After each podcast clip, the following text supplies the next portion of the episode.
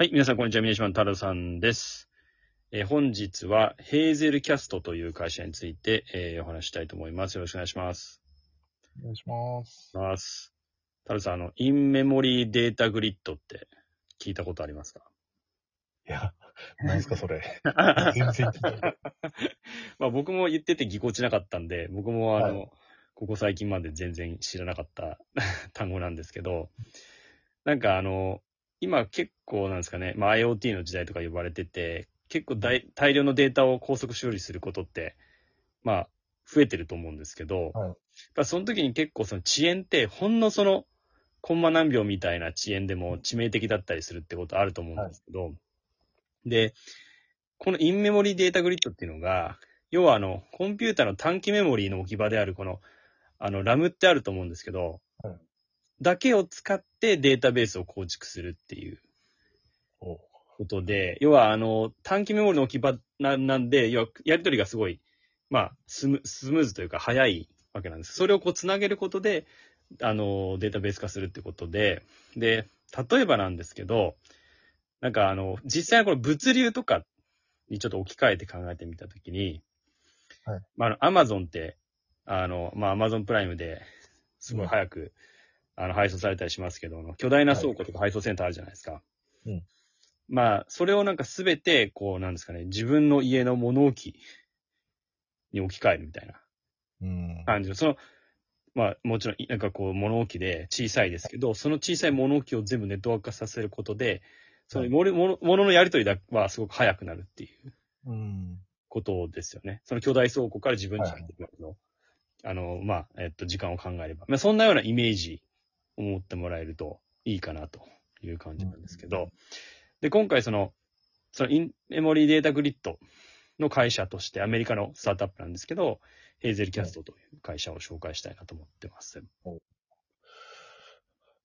すごい、なんか、あの、一応、ロジックは分かったんですけど、はい。なんだろう、どうやってるのか全然よく分かんないと、のと、はいあと、なんだろう、一般消費者向けの、なんていうんですかね、ソリューションっていうよりかは、えっと、まあ、さっき紹介してくれたみたいな、なんか、結構、大きな会社向けのソリューションになるんですかね。おっしゃる通りですね。完全にあの 2B 向けになります。で、あの、顧客で言うと、例えばあの商業銀行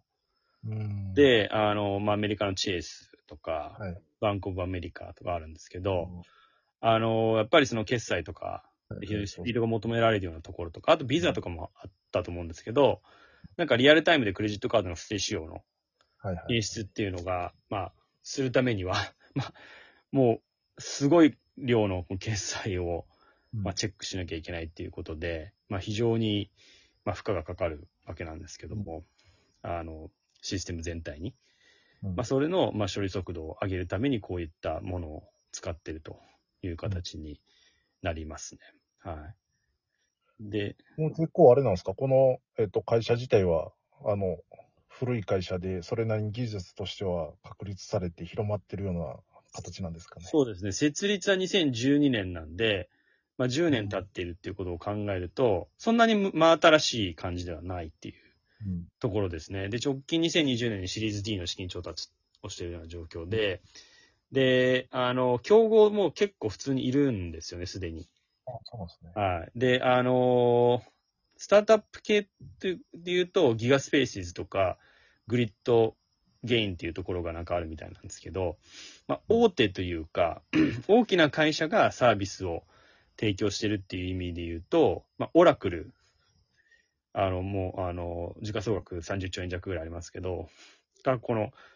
このインメモリーデータグリッドの製品として、ああの、一つ、コヒアランスってやつを出してたりとか、あと VMware って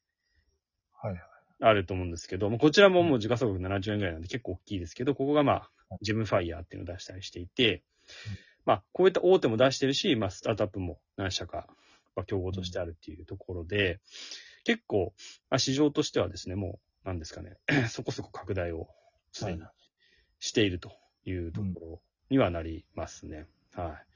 ちなみにこれ、あの、まあ、大手も含めて入ってるっていうことなんで、結構技術的にも、うんなんか、成熟してるのかなと思うんですけど、はいあのーなんだろう、この、こういうスタートアップが勝負してるところっていうのは、えっと、どういったところになるんですかね。まあ、処理スピードとか、なんかそういうのがやっぱり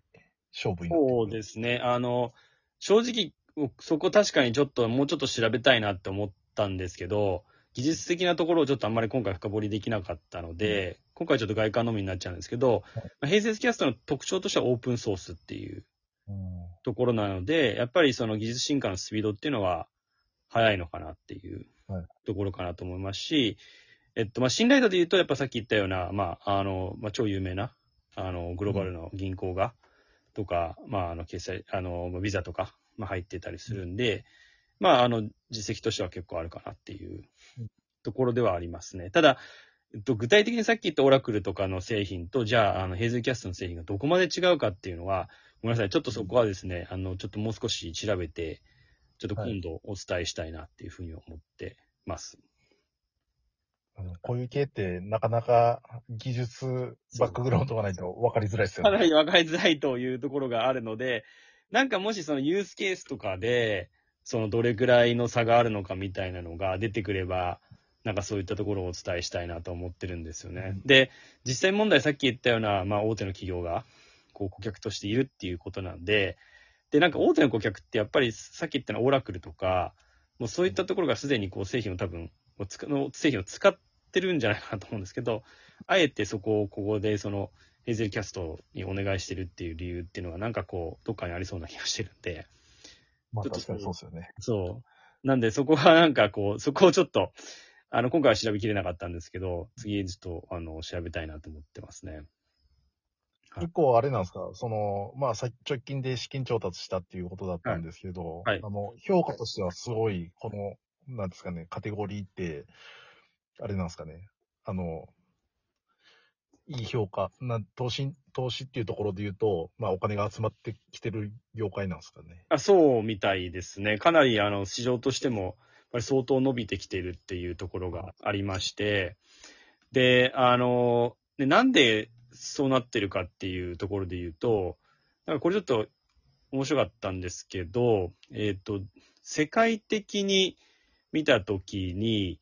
えーこういったこの処理速度みたいのが、ちょっと2016年と比較しても少しこう落ちてきてるみたいな話が、えーありまして、で、ちょっと待ってください。具体的に